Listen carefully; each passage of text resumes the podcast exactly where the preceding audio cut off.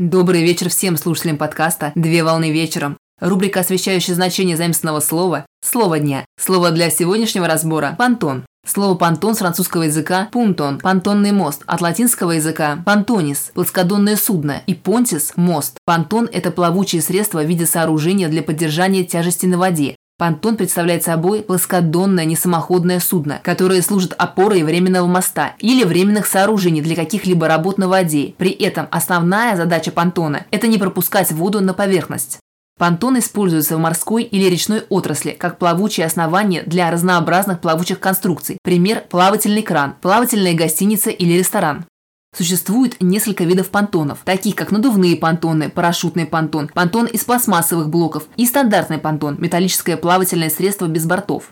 Согласно статье 3 Кодекса внутреннего водного транспорта Российской Федерации, понятие судна – это самоходное или несамоходное плавучее сооружение, предназначенное для использования в целях судоходства, в том числе судна, смешанного река-море плавания, паром, дно-глубительный и дно-очистительные снаряды, плавучий кран и другие технические сооружения подобного рода.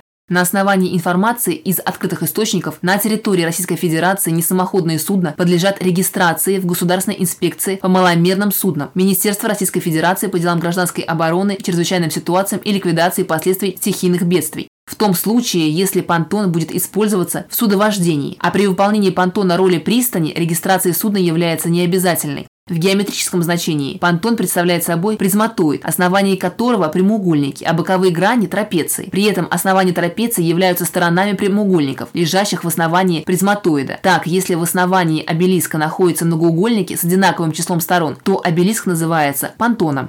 В туристическом значении выражение «войти в море с понтона» означает прохождение человека к морю через плавающий понтон, а не через пляж. Сооружение по внешнему виду похоже на пирс, но без свай. Так человек минует водные препятствия и ныряет в море с понтона. При этом человек должен уметь плавать, так как глубина в конце понтона, где находится вход к морю, может достигать несколько десятков метров. На сегодня все. Доброго завершения дня.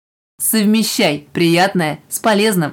Данный материал подготовлен на основании информации из открытых источников сети интернет с использованием интернет-словаря иностранных слов.